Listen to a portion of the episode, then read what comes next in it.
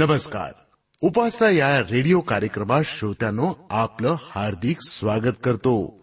बायबलचा अभ्यासक्रम करणं म्हणजे जीवनाचं सत्य शोधून काढणं. समुद्रात खोलवर गेल्याशिवाय मोती मिळत नाहीत ना?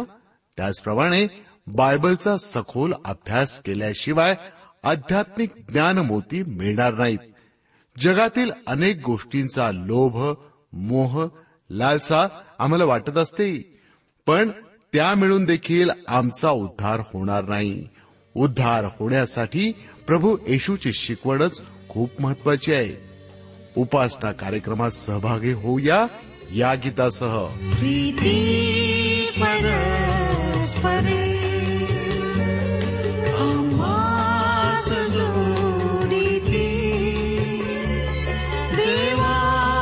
Jesus.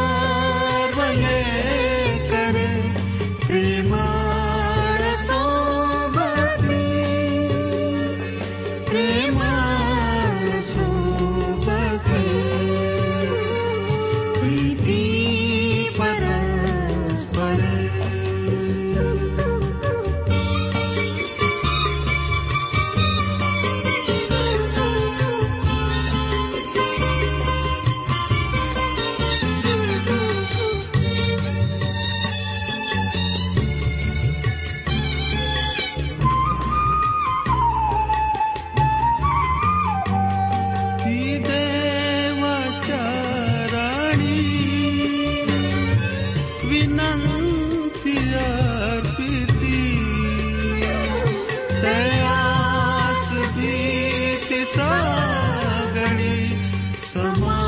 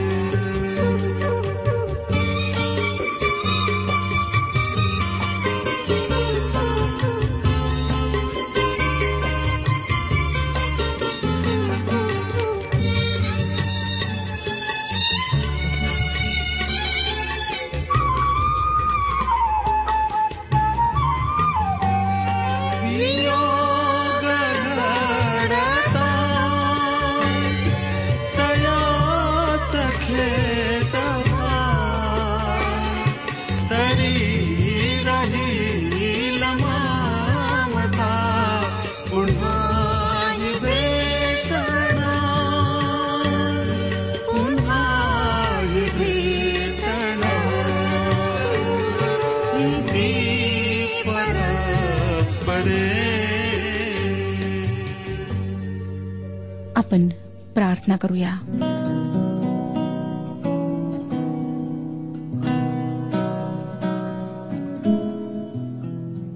पवित्र पवित्र सर्वसमर्थ जिवंत परमेश्वरा तुझ्या नावाची स्तुती असो की तू आपल्या वचनाच्याद्वारे आमच्याशी बोलत आहेस आणि आम्हाला आमच्या जीवनाविषयी फार महत्त्वाच्या अशा गोष्टी सांगत आहेस. आमची तू मदत कर प्रभू की ह्या जीवनात आम्ही सतर्क असावे. हे नेहमी लक्षात ठेवावे की एक दिवस आम्हाला तुझ्या न्यायसनासमोर उभे राहायचे आहे. आमचा व्यवहार आमची वर्तणूक आमच्या सर्व गोष्टी तुला आवडणाऱ्या असाव्यात असं तू होऊ दे. आमची मदत कर. आम्हाला शक्ती दे मार्गदर्शन पुरेव. विशेष प्रभू जे लोक आज तुझ्यापासून दूर आहेत जे सत्याच्या शोधात आहेत शांतीच्या शोधात आहेत त्यांना हे वचन समजावून सांग. प्रत्येकाच्या जीवनात तू कार्य कर. जे वाईट व्यसनांच्या अधीन झालेले आहेत त्यांच्याशी तू बोल. त्यांना वापस परतेव. शुद्ध आणि पवित्र असं जीवन जगण्याकरिता तू त्यांची मदत कर. ही वेळ आम्ही तुझ्या पवित्र हातात देत आहोत आणि तुझ्याजवळ प्रार्थना करीत आहोत प्रभू की तू आम्हाला आध्यात्मिक रूपाने आशीर्वादित कर. ही लहानशी प्रार्थना आमच्या तारणाऱ्या प्रभू येशू ख्रिस्ताच्या गोड आणि पवित्र नावात मागितले आहे. म्हणून तो ऐक. आमेन. श्रोत्यानो जर आपणाजवळ नवीन करार आहे तर पौलाचे करिंदकरास दुसरे पत्र उघडा. त्याच्या पाचव्या अध्यायाचे आम्ही अध्ययन करीत आहोत. आज आम्ही पाचवा अध्याय संपवून सहाव्या अध्यायाला सुरुवात करणार आहोत. पॉल सुवार्ता सांगण्यासाठी झटला. यामागचे एक कारण हे होते श्रोत्यानो की त्याला माहीत होते की माझ्या सर्व कृत्यांचा मला हिशोब द्यावा लागणार आहे. जेव्हा त्याला त्याच्या कृत्यांचा हिशोब द्यावा लागेल तेव्हा तो बक्षिसास पात्र ठरेल त्याची कृत्ये परमेश्वराला संतुष्ट करणारी ठरतील. त्यामुळेच तो सुवार्ता सांगण्यासाठी झटत होता. त्यानंतर सुवार्ता गाजविण्याचे दुसरे कारण पॉल देतो. तो म्हणतो की परमेश्वराचा धाक किंवा भय पवित्र शास्त्र सांगते की जिवंत देवाच्या हाती सापडणे भयंकर आहे. ख्रिस्ताची प्रीती सुवार्ता गाजविण्यास गळ घालते. हे तिसरे कारण आहे. ख्रिस्ताने सर्व मानवजातीसाठी मरण पत्करले यासाठी की त्याच्यावर विश्वास ठेवणाऱ्याला पापमुक्ती व सार्वकालिक जीवन मिळावे. कोणाचा नाश व्हावा अशी देवाची इच्छा नाही व देवप्रीती आहे. त्याने आपल्या प्रीतीचा वर्षाव मानवावर सतत केला. ह्याच प्रीतीसाठी पॉल सुवार्ता सांगायला प्रवृत्त होतो. हे सर्व मुद्दे आपण मागच्या कार्यक्रमामध्ये पाहिले. आता आपण पाचव्या अध्यायाचे सोळावे वचन वाचूया. पाचवा अध्याय सोळावे वचन सांगते तर मग आतापासून आम्ही कोणाला देहदृष्ट्या ओळखत नाही? आणि जरी आम्ही ख्रिस्ताला देहदृष्ट्या ओळखले होते तरी आता ह्यापुढे त्याला तसे ओळखीत नाही. श्रोत्यानो आम्ही लोकांच्या बाह्य स्वरूपावरून त्यांना ओळखत नाही. म्हणजे आता आम्ही लोकांकडे वेगळ्या दृष्टिकोनातून पाहतो. जगामध्ये काळे गोरे गरीब श्रीमंत सुरूप कुरूप सर्व प्रकारचे लोक आहेत. परंतु त्यांना आम्ही ह्या विशेषणांच्या साह्याने ओळखत नाही. तर त्यांच्या आध्यात्मिक स्थितीवरून त्यांना ओळखतो. जगातले बहुसंख्य लोक हरवलेले आहेत. मला एक विद्यापीठातील प्राध्यापक माहीत आहेत. ते अतिशय बुद्धिमान आहेत. परंतु ते ख्रिस्तामध्ये नाहीत. म्हणून ते एक हरवलेली व्यक्ती आहेत. आम्ही लोकांना त्यांच्या जातीवरून वर्णावरून त्यांच्या आर्थिक स्थितीवरून ओळखत नाही. ते जुन्या स्वभावानुसार हरवलेले आहेत की ते ख्रिस्तामध्ये नाहीत. परंतु त्या सर्वांसाठीही ख्रिस्त मरण पावला. ख्रिस्त त्या बुद्धिमान प्राध्यापकासाठी मरण पावला आणि ख्रिस्त झोपडपट्टीत राहणाऱ्या माणसासाठीही मरण पावला. तो सर्वांसाठी मरण पावला. याकोबाने त्याच्या पत्रामध्ये दुसऱ्या अध्यायात या गोष्टीचा उल्लेख केलेला आहे. तो म्हणतो की तुमच्याकडे उंच वस्त्रे परिधान केलेला बोटामध्ये अंगठ्या घातलेला श्रीमंत माणूस आला तर त्याला सन्मानाची जागा द्यायची व जर कोणी गरीब माणूस आला तर त्याला मागे उभे राहायला लावायचे ही गोष्ट चुकीची आहे. थोडक्यात पक्षपात करणे चांगली गोष्ट नाही. देवाची मुले व कन्या या नात्याने आम्ही जगातील लोकांकडे पापी लोक ज्यांच्यासाठी ख्रिस्त मरण पावला या दृष्टीने पाहिले पाहिजे. मानवी कुटुंबातील सर्व लोक देवासमोर पापी आहेत. सर्वांसाठी एकच उपाय आहे तो म्हणजे प्रभू येशूची सुवार्ता होय. आम्ही देहावरून कोणाला ओळखत नाही. सर्वच जण एकाच पातळीवर आहेत. यहुदी आणि गैरयहुदी ह्यांच्यामधील सीमारेखा आता पुसून टाकण्यात आली आहे. पॉल पुढे म्हणतो जरी आम्ही ख्रिस्ताला देहावरून ओळखले होते तरी आता यापुढे आम्ही त्याला तसे ओळखत नाही. श्रोत्यानो पॉल ख्रिस्ताला देहावरून ओळखत नव्हता.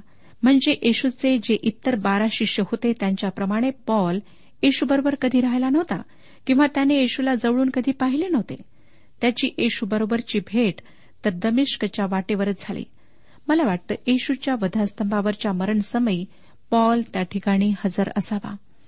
एकोणीसशे वर्षांपूर्वी प्रभू यशू ख्रिस्त या पृथ्वीवर आला. तो बेथलेममध्ये जन्मला. नासरेतमध्ये त्याची वाढ झाली. त्याने गालिल प्रांतामध्ये पायी प्रवास केला. काना गावात त्याच्या सुवार्तेला सुरुवात झाली. गलीलमधील एरुश्लेमला तो गेला व तेथे मरण पावला. तेथे योसेफ अर्मथाई कराने विकत घेतलेल्या कबरेमध्ये त्याला शहराबाहेर पुरण्यात आले. तो तिसऱ्या दिवशी पुन्हा उठला. जे त्याचे होते त्यांना त्याने दर्शन दिले व स्वर्गात परत माघारे गेला. त्याला आम्ही आता गालिलकर म्हणून ओळखत नाही श्रोतानो. आता तो गालिलकर राहिला नाही. तो पुनरुत्थानानंतर आपल्या लोकांना दर्शन दिल्यानंतर स्वर्गात चढला. तो आता गालिलकर नाही. काही लोक नाताळाच्या वेळी बेथलेमला जातात. काही लोक पुनरुत्थानाच्या सणात एरुश्लेमला जातात. या दोन्ही प्रसंगी ते त्या ठिकाणी गर्दी करतात.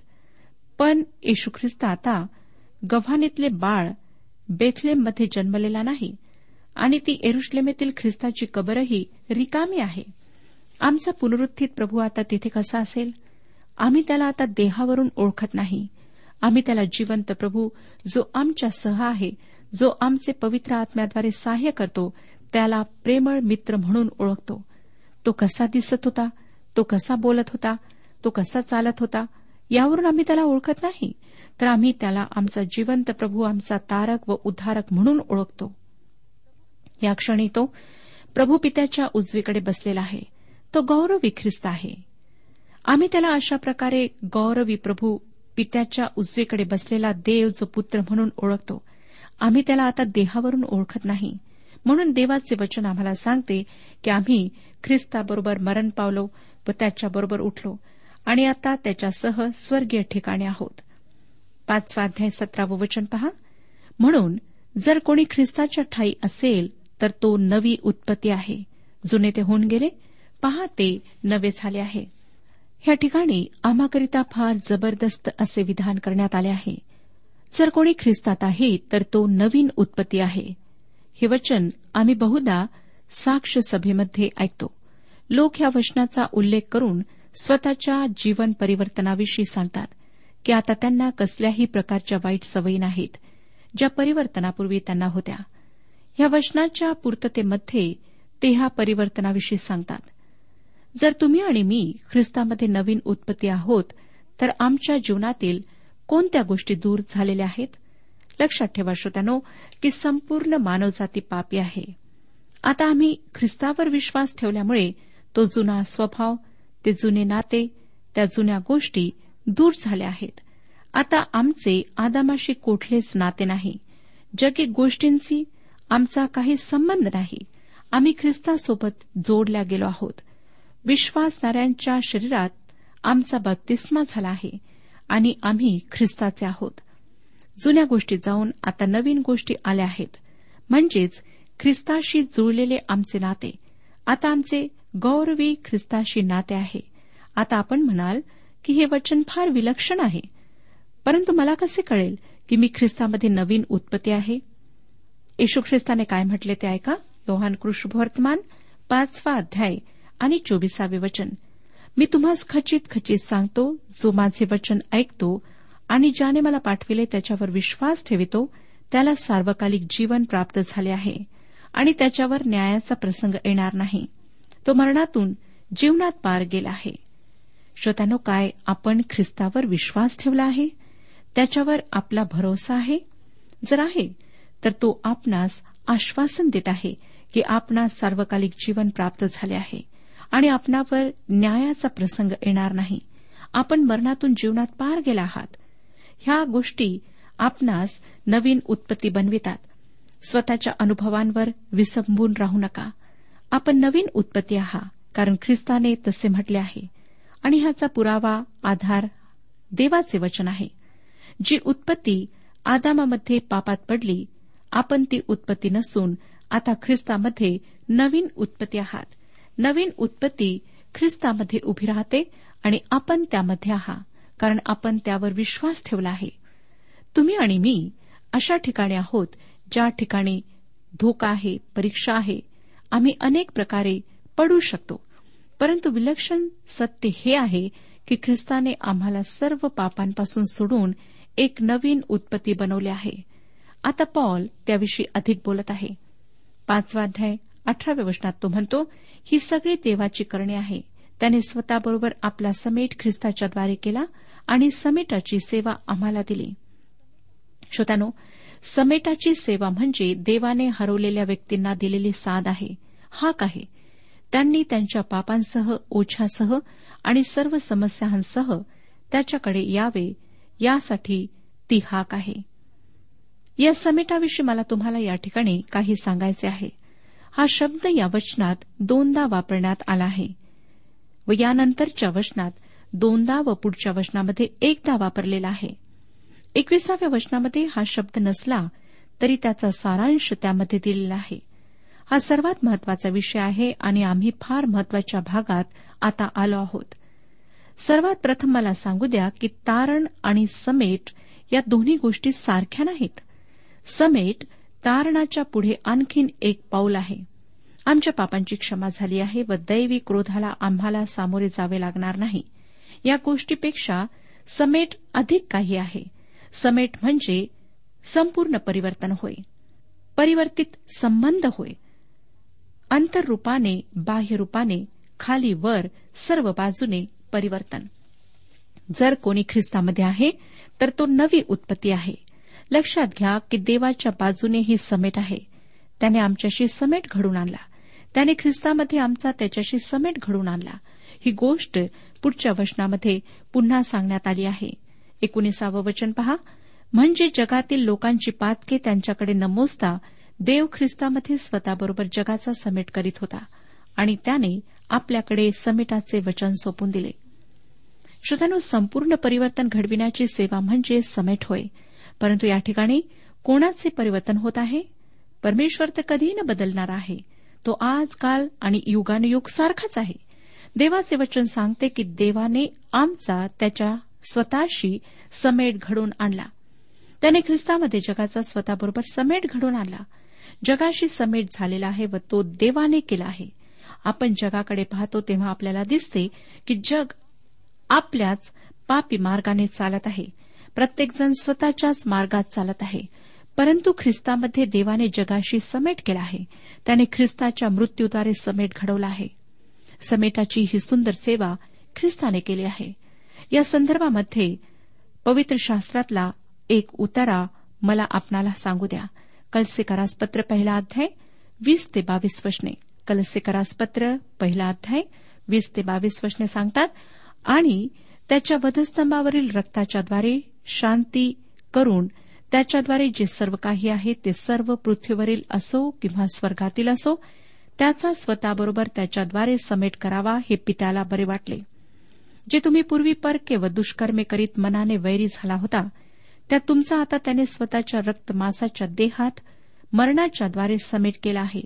यासाठी की त्याने तुम्हास पवित्र निष्कलंक व निर्दोष असे आपणासमोर उभे करावे.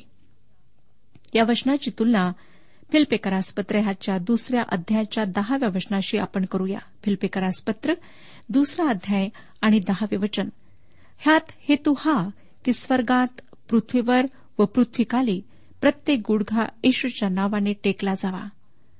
हे वचन आम्हाला सांगते की आकाशात व पृथ्वीवर व पृथ्वीखाली जे आहे त्यातील प्रत्येक गुडघा येशूच्या नावाने टेकावा. या ठिकाणी श्रोतानो पृथ्वीखाली म्हणजे नरक होय. या वचनाआधी आपण जो कलसेकरास लिहिलेल्या पत्राचा भाग वाचला. त्यामध्ये नरकाचा समावेश नाही. त्यामध्ये समेटाविषयी फक्त आकाश व पृथ्वीवरील जे आहेत त्यांचा समावेश आहे. जरी नरकातील प्रत्येक गुडघा त्याच्यासमोर टिकेल तरी फक्त जे आकाशात आहेत व जे पृथ्वीवर आहेत त्यांच्याशी समेट केल्या जाईल. त्यांचा समेट कसा केला जाईल? याचे उत्तर आम्हाला कलसेकरास पत्र पहिला अध्याय एकवीस आणि बावीस वचनांमध्ये सापडते. कलसेकरास पत्र पहिला अध्याय एकवीस आणि बावीस वचने जे तुम्ही पूर्वी परके व दुष्कर्मे करीत मनाने वैरी झाला होता त्या तुमचा आता त्याने स्वतःच्या रक्तमासाच्या देहात मरणाच्याद्वारे समेट केला आहे. ह्यासाठी की त्याने तुम्हास पवित्र निष्कलंक व निर्दोष असे आपणासमोर उभे करावे. ख्रिस्ताच्या मृत्यूद्वारे जगाचा देवाशी समेट झाला. लक्षात घ्या श्रोत्यानो की देवाचा जगाशी समेट झालेला नाही तो बदललेला नाही परंतु जग बदलले आहे. जगाची स्थिती आता पूर्वीपेक्षा वेगळी झाली आहे. का? कारण त्यासाठी ख्रिस्त मरण पावला. जेव्हा एदेन बागेत आदामाने पाप केले तेव्हा पवित्र परमेश्वर त्याच्याजवळ जाऊ शकला नाही व त्याला वाचवू शकला नाही. त्यासाठी त्याला काहीतरी करावे लागले. त्याला माणसाला शासन करावे लागले. एसकेलच्या पुस्तकामध्ये अठरावा अध्याय आणि विसाव्या वचनात आपण वाचतो जो जीवात्मा पाप करेल तोच मरेल. मुलगा बापाच्या पातकाचा भार वाहणार नाही. धार्मिकाला त्याच्या धार्मिकतेचे फळ मिळेल. दुष्टाला त्याच्या दुष्टतेचे फळ मिळेल. परमेश्वराने आदामाला उत्पत्तीचे पुस्तक दुसरा अध्याय आणि सतराव्या वचनात सांगितले होते बऱ्या वाईटाचे ज्ञान करून देणाऱ्या झाडाचे फळ खाऊ नको कारण ज्या दिवशी त्याचे फळ तू खाशील त्या दिवशी तू खास मरशील आदाम त्या दिवशी आध्यात्मिकरित्या मरण पावला व त्यानंतर नऊशे वर्षांनी तो शारीरिकरित्या मरण पावला. जेव्हा तो आध्यात्मिकरित्या मरण पावला तेव्हा तो देवापासून वेगळा आणि परका झाला. देवाकडे जाण्याची त्याच्यामध्ये कुवत उरली नाही. श्रोत्यानो जगाची स्थिती हीच आहे आणि देवाला त्याचा न्याय करावा लागला. आता ख्रिस्ताच्या मृत्यूमुळे जगाची स्थिती बदलली आहे. आज देवाने या हरवलेल्या जगाकडे आपला हात पसरला आहे. तो या हरवलेल्या जगाला म्हणतो आता तुम्ही माझ्याकडे येऊ शकता. अगदी भयंकर पापी माणूसही त्याच्याकडे येऊ शकतो. आज तुम्ही कोणीही असलात तरी हरकत नाही. तुम्ही त्याच्याकडे येऊ शकता. ख्रिस्त आम्हातील प्रत्येकासाठी मरण पावला. म्हणून पवित्र परमेश्वर आमचा न्याय करणार नाही. आता जे कोणी त्याच्याकडे येतात त्यांना तारण्यासाठी तो त्यांच्याकडे येतो. ख्रिस्ताने आमच्या वाटेची सर्व शिक्षा स्वतःवर घेतली. त्यामुळे आता जगाचा देवाशी समेट झाला आहे. देवाला जिंकण्यासाठी त्याचे लक्ष वेधून घेण्यासाठी तुम्हाला काही करायची गरज नाही? काही लोकांचा स्वतःच्या प्रयत्नांवर व बुद्धिमत्तेवर फार विश्वास असतो. आणि आमच्या प्रयत्नांशिवाय आम्ही देवाला जिंकू शकणार नाही संतुष्ट करू शकणार नाही असे त्यांना ठामपणे वाटते. त्यांना जर सांगितले की पापी मानवाचा पवित्र परमेश्वराशी समेट ख्रिस्ताद्वारे घडविण्यात आला आहे आता ख्रिस्ताद्वारे देवाकडे जाण्याशिवाय आपल्याला काही करावे लागणार नाही तर ही गोष्ट त्यांना समजत नाही त्यांना पटत नाही. क्षणभर विचार करा श्रोत्यानो की तुम्ही तुमच्या प्रयत्नांनी पवित्र परमेश्वराला कसे संतुष्ट करू शकाल? कसे त्याच्याशी समेट करू शकाल? समेटाचे महान कृत्य पवित्र प्रेमळ परमेश्वराने ख्रिस्ताद्वारे केलेच आहे. आम्हाला त्या समेटाला प्रतिसाद द्यायचा आहे. आता विसावे वचन पुढे सांगते म्हणून देव आम्हाकडून विनवीत असल्यासारखे आम्ही ख्रिस्ताच्या वतीने वकिली करीतो. देवाबरोबर समेट केलेले असे तुम्ही व्हा अशी आम्ही ख्रिस्ताच्या वतीने विनंती करीतो. वकील किंवा राजदूत कोण असतो? एखाद्या सरकारचे दुसऱ्या देशाच्या सरकारसमोर प्रतिनिधित्व करणारी अधिकृत व्यक्ती म्हणजे राजदूत होय. ही अतिशय मानाची व महत्वाची जागा असते. जबाबदारीची जागा असते. आता जे आम्ही विश्वासणारे देवाची सेवा करणारे आहोत ते आम्ही ख्रिस्ताचे वकील किंवा राजदूत आहोत. आम्ही परक्या भूमीमध्ये आहोत. पेत्र त्याच्या पत्रामध्ये आम्हाला सांगतो की आम्ही ह्या जगामध्ये परके व प्रवासी आहोत. आमचे नागरिकत्व स्वर्गाचे आहे आणि म्हणून आम्ही पृथ्वीवर ख्रिस्ताचे राजदूत आहोत. जेव्हा एका देशाचे सरकार दुसऱ्या देशाला आपल्या राजदूताला पाठविते तेव्हा त्याचा अर्थ असा होतो की दोन्ही देशांमध्ये मैत्रीचे संबंध आहेत. देवबाप अजूनही जगाशी मैत्रीचे संबंध राखतो. त्याने त्याच्या राजदूतांना पाठवले आहे. एक दिवस तो आपल्या राजदूतांना माघारी बोलावून घेईल. मग न्यायास सुरुवात होईल. श्रोत्यानो जेव्हा माणसाने पाप केले तेव्हा परमेश्वराने आपल्या पावित्र्यामुळे जगाकडे पाठ फिरवली. परंतु त्याची जगावर प्रीती होती. म्हणून त्याने आपल्या एकुलत्या एका पुत्राला वधस्तंभावर प्राण अर्पण करण्यासाठी पाठवले. आता आपले दोन्ही हात पसरून प्रभू परमेश्वर जगाला म्हणत आहे तुम्ही मजकडे येऊ शकता. आम्ही त्याचे राजदूत आहोत श्रोतानो आणि राजदूत या नात्याने आम्हाला लोकांना सांगायचे आहे की परमेश्वर तुमचे तारण करण्याकरिता तयार आहे. तो तुमची वाट पाहत आहे. आता पुढे एकविसावं वचन वाचूया. ज्याला पाप ठाऊक नव्हते त्याला त्याने तुमच्या आमच्याकरिता पाप असे केले. ह्यासाठी की आपण त्याच्या ठाई देवाचे नीतिमत्व असे व्हावे. ख्रिस्ताने माझी जागा घेतली व मला त्याची जागा दिली. मला त्याने नीतिमत्वाचे वस्त्र घातले. माझ्या प्रिय बंधू भगिनींनो तुम्ही ही समेटाची सेवा या हरवलेल्या जगाकरिता करीता आहात काय? आज जगाला ह्या सेवेची गरज आहे. जगाला आज तारणाची गरज आहे. आता आपण सहाव्या अध्यायाला सुरुवात करूया. सहाव्या अध्यायाचं पहिलं वचन सांगतं आम्ही त्याच्या सहकार्य करिता करिता विनंती करीतो की तुम्ही देवाच्या कृपेचा स्वीकार व्यर्थ होऊ देऊ नये. हा उतारा देवाचे सेवक व मंडळीचे सभासद ह्या दोघांनाही उद्देशून लिहिण्यात आला. काही लोकांना शिकवण्याचे कृपादान देण्यात आले आहे. काहींना देवाचे सेवक होण्याचे कृपादान दिल्या गेले आहे. तर काहींना प्रेषण कार्याचे कृपादान देण्यात आले आहे. ख्रिस्ताच्या शरीरातल्या प्रत्येक अवयवाला म्हणजे मंडळीतल्या प्रत्येक सभासदाला काही ना काही दान देण्यात आलेले आहे. आज आम्हातील प्रत्येकाला आमच्या दानांचा उपयोग देवाच्या सेवेकरिता त्याच्या गौरवाकरिता आणि इतर लोकांना ख्रिस्ताच्या राज्यात आणण्याकरिता करायचा आहे. दुसरं वचन पुढे सांगतं कारण तो म्हणतो अनुकूल समयी मी तुझे ऐकले व तारणाच्या दिवशी मी तुला सहाय्य केले. पहा आताच समय अनुकूल आहे पहा आताच तारणाचा दिवस आहे. श्रोत्यानो खूप लोक म्हणतात ख्रिस्ताकडे आत्ताच यायची मला गरज नाही. पुढे केव्हा तरी मी येईन आणि पाहीन. परमेश्वर फार दयाळू आहे तो अति कृपाळू आहे म्हणून त्याला आम्ही गृहीत धरू शकत नाही. तो जसा कृपाळू आहे तसा तो न्यायी देखील आहे. मृत्यू येईपर्यंत आम्ही का वाट पाहावी? होऊ शकतं की आमच्यातील काही लोकांना आज किंवा रात्री मृत्यू गाठेल. म्हणून श्रोत्यानो जेव्हा परमेश्वर आम्हाला वेळ देत आहे तेव्हाच आम्ही पश्चाताप करावा. आणि आपल्या पापांची क्षमा प्राप्त करून ख्रिस्ताला तारणारा म्हणून स्वीकारावे. देवाचे वचन सांगते आजच तारणाचा दिवस आहे. आताच ती देवाने मान्य केलेली वेळ आहे. परमेश्वर आपल्या सर्वांस आशीर्वाद देऊ. आजच्या उपासना कार्यक्रमात परमेश्वराच्या जिवंत वचनातून मार्गदर्शन आपण ऐकलं. आजच्या या वचनातून आपणास काही आशीर्वाद मिळाला असेल यात काही शंका नाही. सुदैव जीवनविषयक काही शंका असल्यास किंवा काही प्रश्न असल्यास किंवा काही प्रार्थना निवेदन असल्यास पत्राद्वारे आम्हास अवश्य कळवा. आम्हाला अगदी आनंदच होईल. पत्र व्यवहारासाठी आमचा पत्ता लिहून घ्यावा. कार्यक्रम उपासना पोस्ट बॉक्स क्रमांक एक शून्य दोन बेझनबाग नागपूर पिनकोड क्रमांक चार चार शून्य शून्य शून्य चार. आमचा ईमेल अॅड्रेस आहे Marathi T T B at radio eight eight two dot com email address पुन्हा एकदा ऐका. Marathi T T B at radio eight eight two dot com बरं तर आता इथंच थांबूया कारण आपल्या कार्यक्रमाची वेळही संपत आलेली आहे. पुन्हा आपली भेट आपल्या पुढल्या कार्यक्रमात तोपर्यंत नमस्कार.